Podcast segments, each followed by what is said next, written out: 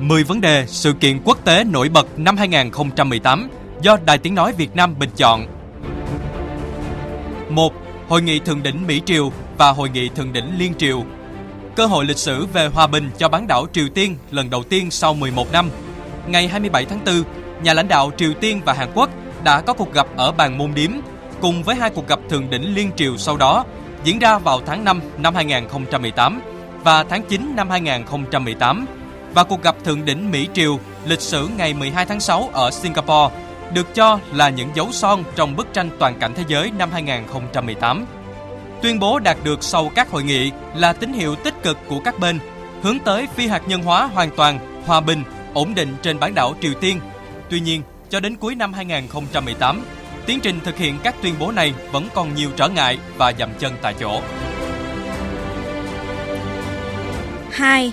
ASEAN và Trung Quốc đã đạt được thỏa thuận một văn bản duy nhất đàm phán về Bộ Quy tắc ứng xử trên Biển Đông COC. Phát biểu tại hội nghị Bộ trưởng ASEAN Trung Quốc, bên lề hội nghị Bộ trưởng Ngoại giao Hiệp hội các quốc gia Đông Nam Á AMM lần thứ 51 diễn ra ngày 2 tháng 8, Ngoại trưởng Singapore Vivian Balakrishnan đã tuyên bố ASEAN và Trung Quốc đã đạt được thỏa thuận một văn bản duy nhất đàm phán về Bộ Quy tắc ứng xử trên Biển Đông COC, một bước tiến quan trọng hướng tới việc thu hẹp sự khác biệt. Hai bên cũng đã thống nhất những phương thức chính cho các cuộc đàm phán Bộ Quy tắc ứng xử trên Biển Đông COC trong thời gian tới. 3. Chủ nghĩa bảo hộ thương mại lên ngôi Chiến tranh thương mại Mỹ-Trung leo thang ảnh hưởng đến kinh tế thế giới. Mặc dù Mỹ rút lui khỏi các hiệp định thương mại đa phương, song xu thế chống bảo hộ thương mại vẫn thắng thế thông qua các hiệp định thương mại ký kết như Hiệp định Đối tác Toàn diện và Tiến bộ Xuyên Thái Bình Dương CPTPP, Hiệp định Thương mại Tự do Nhật Bản EU, Hiệp định Đối tác Kinh tế Toàn diện khu vực RCEP cũng đang dần hoàn tất.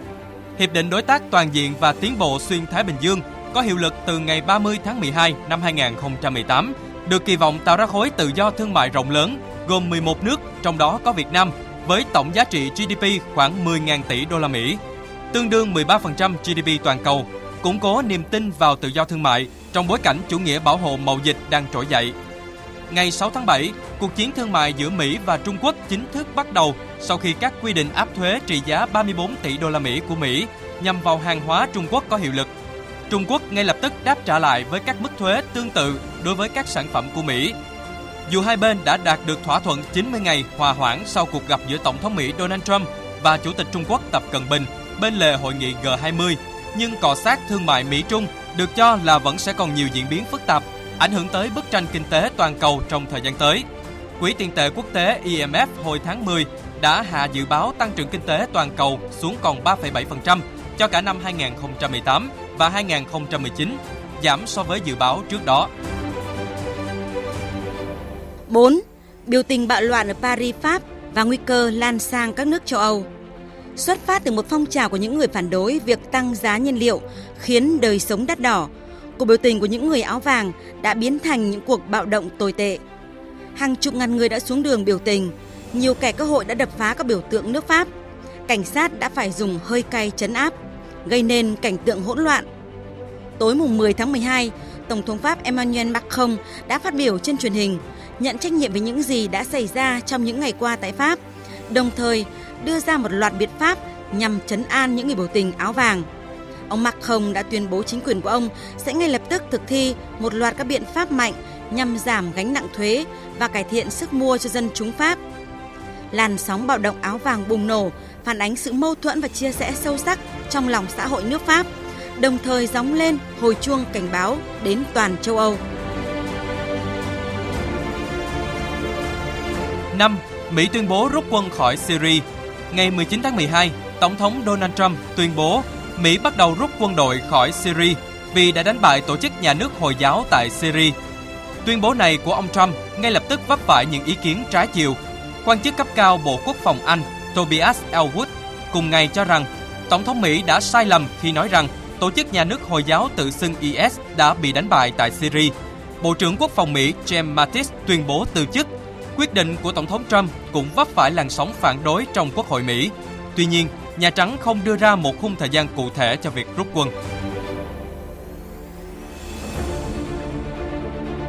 Sáu, Khủng hoảng ngoại giao vùng vịnh. Mỹ chuyển đại sứ quán tới Jerusalem. Khủng hoảng ngoại giao vùng vịnh giữa Qatar với Ả Rập Xê Út, các tiểu vương quốc Ả Rập Thống Nhất, Bahrain và Ai Cập không có dấu hiệu hạ nhiệt trong năm 2018. Các nước trong khu vực tiếp tục duy trì các biện pháp tẩy chay đối với Qatar. Ngược lại, Qatar cũng không có ý định nhân nhượng. Hai bên có những biện pháp trừng phạt kinh tế lẫn nhau. Trong những ngày cuối năm, Qatar cũng tuyên bố sẽ rút khỏi tổ chức các nước xuất khẩu dầu mỏ OPEC từ tháng 1 năm 2019. Bất chấp sự phản đối từ Palestine và hàng loạt các quốc gia trên thế giới, tháng 5 năm 2018, Mỹ chính thức chuyển đại sứ quán từ Tel Aviv về Jerusalem và đây là một trong số các chính sách ngoại giao gây tranh cãi nhất của Tổng thống Mỹ Donald Trump trong năm 2018. Diễn biến này đã châm ngòi cho làn sóng biểu tình và bạo lực đẫm máu mới ở giải Gaza, khiến tình hình ở Trung Đông càng trở nên phức tạp. 7. Vụ sát hại nhà báo người Ả Rập Xê Út Khashoggi Ông Zaman Khashoggi bị mất tích ngày 2 tháng 10 sau khi vào lãnh sự quán Ả Rập Xê Út ở Istanbul, Thổ Nhĩ Kỳ để làm thủ tục kết hôn với một phụ nữ Thổ Nhĩ Kỳ. Đến ngày 20 tháng 10, Ả Rập Xê Út thừa nhận ông Khashoggi đã chết sau một cuộc ẩu đả trong lãnh sự quán nước này ở Istanbul.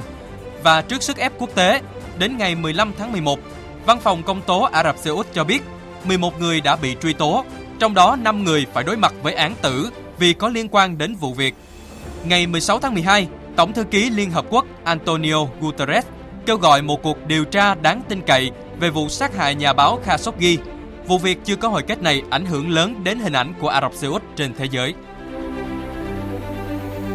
8. Giải cứu thành công đội bóng đá trẻ em Thái Lan Chiến dịch cứu hộ phức tạp nhất trong lịch sử Thái Lan đã thành công khi ngày 10 tháng 7, toàn bộ 12 cầu thủ nhí và huấn luyện viên đội bóng đá thiếu niên Thái Lan đã được đưa ra an toàn sau 18 ngày mắc kẹt trong hang sâu Tham Luông, miền Bắc Thái Lan. Để thực hiện chiến dịch cứu hộ này, Thái Lan đã huy động gần 100 thợ lặn, lực lượng đặc nhiệm, chuyên gia trong và ngoài nước cùng sự trợ giúp về chuyên môn của nhiều quốc gia. Dù vậy, một thành viên của đội cứu hộ đã hy sinh khi lặn trong hang ngập sâu để giải cứu các em nhỏ. 9. Năm 2018, thế giới chứng kiến nhiều thảm họa. Động đất ở Nhật Bản, mưa lũ ở Trung Quốc, cháy rừng ở Mỹ, Hy Lạp, sóng thần và rơi máy bay ở Indonesia, vỡ đập thủy điện tại Lào, vân vân. Những vụ thiên tai và tai nạn này đã làm hàng nghìn người chết và mất tích, tạo nên những gam màu xám trong bức tranh thế giới năm 2018.